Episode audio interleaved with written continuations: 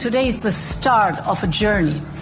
But this is Europe's man on the moon moment. The Re- European Green Deal is on one hand our vision for a climate neutral continent in two thousand fifty, and it's on the other hand a very dedicated roadmap to this goal. It's kind of fifty actions for twenty fifty. Ursula von der Leyen ist gerade einmal zehn Tage im Amt und schon ist er da, der Green Deal, der Klimaplan der E U-Kommission.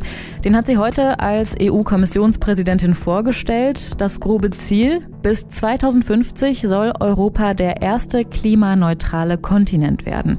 Ziemlich ambitioniert, ist das denn aber auch realistisch? Zurück zum Thema. Der Green Deal ist heute unser Thema bei Zurück zum Thema, dem täglichen Podcast hier bei Detektor F M. Heute am Mittwoch, den elften Dezember zweitausendneunzehn. Ich bin Isabel Wob. Hallo. Bis zweitausendfünfzig soll Europa also klimaneutral sein. Und das mit Hilfe des Green Deals. Bis März kommenden Jahres will die E U-Kommission dazu neue Klimagesetze verabschieden. Den Emissionshandel wollen sie stärken, technische Investitionen in alle Richtungen fördern. Bis zweitausenddreißig sollen die C O zwei Emissionen außerdem ordentlich gesenkt werden, genau sogar um fünfzig bis fünfundfünfzig Prozent und so weiter und so weiter. Das war es noch lange nicht. Alles in allem ist das ein sehr umfangreicher Maßnahmenplan, den E U-Kommissionspräsidentin Ursula von der Leyen da heute vorgestellt hat. Peter Liese, der sitzt für die C D U im Europaparlament, ist außerdem der Sprecher dort für Umwelt- und Klimathemen. Hält denn der Green Deal wirklich, was er verspricht? Fragen wir Peter Liese. Hallo, Herr Liese. Hallo. Also bis zweitausendfünfzig äh, sind wir ganzheitlich klimaneutral in Europa. Schaffen wir das überhaupt? Ja, wir können das schaffen. Die Technologien, die wir brauchen, sind größtenteils schon da. Und wir werden sehr viel in Forschung und Innovation investieren, um da, wo es noch nicht im großen Stil geht, diese neuen Technologien zu entwickeln. Und ich glaube, wir müssen ja auch die Seite sehen, dass wir heute sehr viel Öl, Gas und Kohle importieren. Das ist etwa eine Milliarde Euro in der E U pro Tag. Wenn wir dieses Geld nehmen und in neue Technologien, in Effizienz investieren, dann ist das auch wirtschaftlich eine große Chance. Es sind ja nicht Kosten, die da jetzt entstehen, sondern es sind Investitionen. Und am Ende des Tages werden wir sogar auch wirtschaftlich davon profitieren. Kohle ist aber ja ein sehr, sehr gutes Stichwort, ne? Gerade Kohleländer wie Polen, Ungarn und Tschechien, die haben sich bisher ja bei solchen Plänen immer sehr quer gestellt. Wie sollen denn die jetzt auf einmal umgestimmt werden? Es ist sehr gut, dass Ursula von der Leyen auch einen Fonds für den gerechten Übergang vorschlägt. Das heißt, die Regionen, die von der Kohle abhängig sind, die gibt es ja auch in Deutschland, Brandenburg, Sachsen und Nordrhein-Westfalen. Die sollen auch Unterstützung bekommen von der Europäischen Union. Wir wollen niemand zurücklassen. Das Ziel muss aber klar sein. Und auch in Polen, in anderen osteuropäischen Ländern gehen junge Menschen auf die Straße und demonstrieren für den Klimaschutz. Und die Einsicht, dass man etwas tun muss, die wächst auch in diesen Ländern. Jetzt haben Sie gerade schon von dem Just Transition Fund gesprochen, der eben diese Ausgleichszahlungen leisten soll. Von Investitionen sprechen wir. Es geht ungefähr um zweihundertfünfzig bis fünfhundert Milliarden Euro jährlich für diesen Green Deal, Schätzungen nach. Woher kommt denn das Geld? Weil so einen genauen Plan gibt es da ja noch nicht. Ein Teil des Geldes muss aus dem europäischen Haushalt kommen. Und deswegen appelliere ich auch an den Bundesfinanzminister Olaf Scholz, dass er sich da flexibel zeigt, wir haben neue Aufgaben in Europa. Klimaschutz ist wichtiger als je zuvor und dafür brauchen wir auch Geld. Aber der größte Teil des Geldes kommt aus der privaten Wirtschaft. Die Europäische Investitionsbank wird neue Fonds, neue Finanzinstrumente auflegen. Und was ich sehr wichtig finde, ist, wir brauchen einen C O zwei Preis für ganz Europa. Wir haben in Deutschland jetzt den Beschluss für einen C O zwei Preis, auch in den Bereichen, in denen er noch nicht gilt, äh, zum Beispiel Verkehr, Gebäude und mittelständische Industrie. Das Problem, was aber zu Recht kritisiert wird, zum Beispiel von den ostdeutschen Ministerpräsidenten, wenn das in Polen und Tschechien nicht gilt, dann haben wir natürlich eine Wettbewerbsverzerrung. Wenn das in Europa insgesamt gilt, und das ist der Plan von Ursula von der Leyen, den ich sehr unterstütze, dann wird es sich lohnen, in umweltfreundliche Technologien zu investieren, weil man dadurch den C O zwei Preis vermeidet. Wir haben auch Mittel zur Verfügung, um umweltfreundliche Technologien von Steuern und Abgaben zu entlasten. Zum Beispiel zahlt man in Deutschland ja auch, wenn man umweltfreundlichen Strom selber nutzt, zum Beispiel mit einer Photovoltaikanlage auf dem eigenen Dach, dass man dann trotzdem E E G-Umlage bezahlt. Das muss sich ändern. Also wir wollen durch diesen C O zwei Preis Geld mobilisieren aus der privaten Wirtschaft, um die richtigen Dinge dann durch private Mittel zu finanzieren. Die Luftfahrtindustrie, das sind äh, auf jeden Fall schon große Kritiker vom Green Deal, aber natürlich ändert sich generell in vielen äh, Branchen sehr viel, wenn wir diesen Green Deal durchsetzen. Ne? Wenn ich jetzt an Deutschland denke, fällt mir natürlich als erstes die Automobilindustrie ein, Stichwort Diesel. Ja, wieso sollten die denn jetzt auf einmal äh, mitziehen wollen bei diesem ganzen Plan? Also wenn ich mir die deutsche Autoindustrie anschaue, dann investieren wir ja in Asien schon sehr stark in klimaneutrale Autos. In Malaysia hat B M W zum Beispiel ein Werk für Elektroautos gebaut. Sicher nicht, weil in Malaysia diese ganzen Autos dann in Zukunft fahren sollen, sondern weil man die Zeichen der Zeit erkannt hat, dass das die neue Technologie ist. Die Gefahr ist, dass wenn das eben in Deutschland nicht passiert und wir weiter auf den Diesel setzen, dass wir dann den Anschluss verlieren.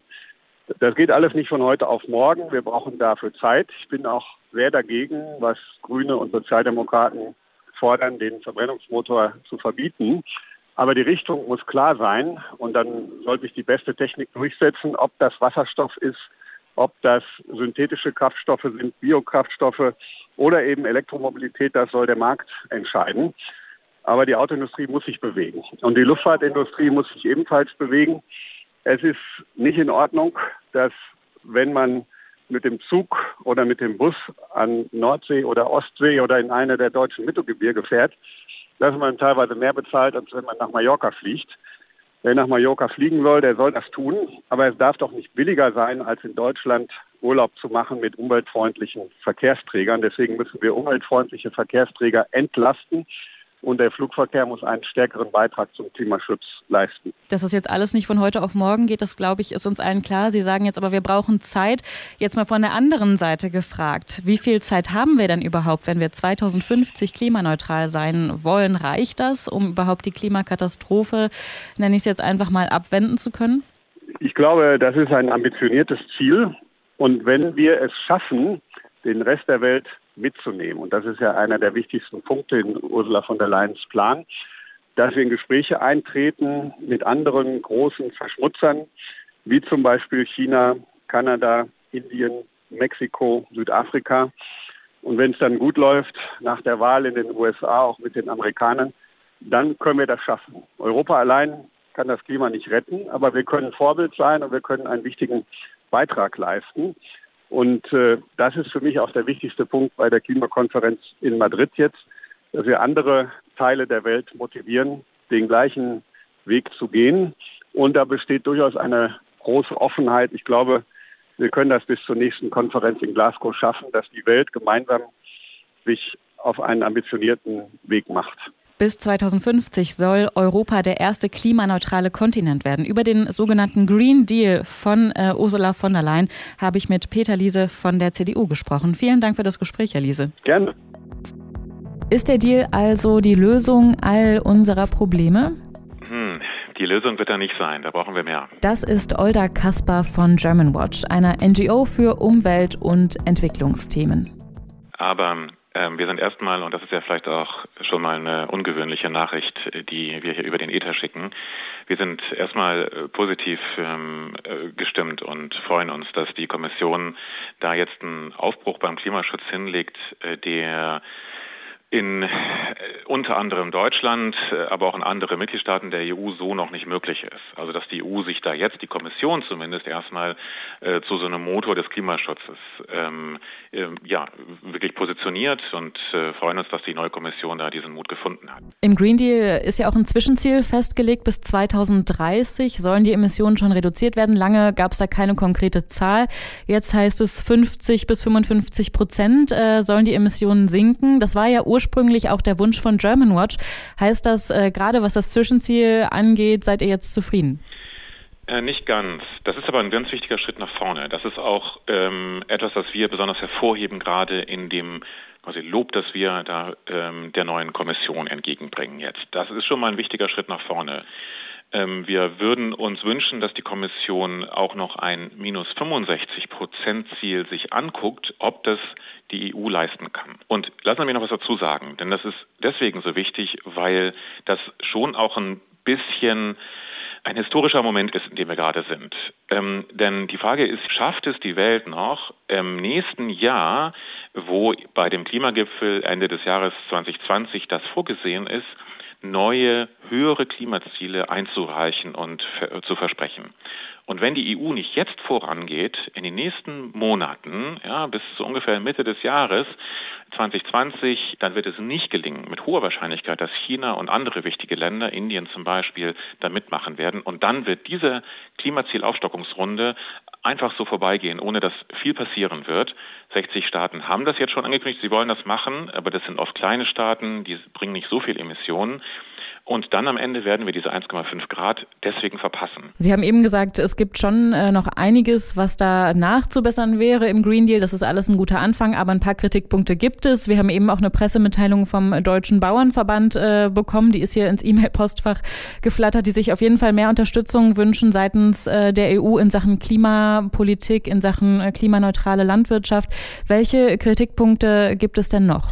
Ja, zum Beispiel ist bei der Landwirtschaft, da steht viel zu wenig drin. Ähm, wir haben ja auch ein Landwirtschafts-, ähm, also Transformations-Landwirtschaftsteam bei Germanwatch und die Kolleginnen und Kollegen sind da ein bisschen enttäuscht, ähm, wie wenig Konkretes da drin steht, um den Agrarhaushalt der E U zum Beispiel weiterzuentwickeln, dahingehend, und das müssen wir wirklich schaffen jetzt in den nächsten Jahren, dass die Landwirte und Landwirtinnen in der E U äh, unterstützt werden dabei, Klimaschutz zu machen, besser als das jetzt der Fall ist. Sie werden auch jetzt schon unterstützt, aber noch immer viel zu wenig. Das lohnt sich oft nicht. Also Klimaschutzbauer oder Bäuerin zu werden zum Beispiel, ne?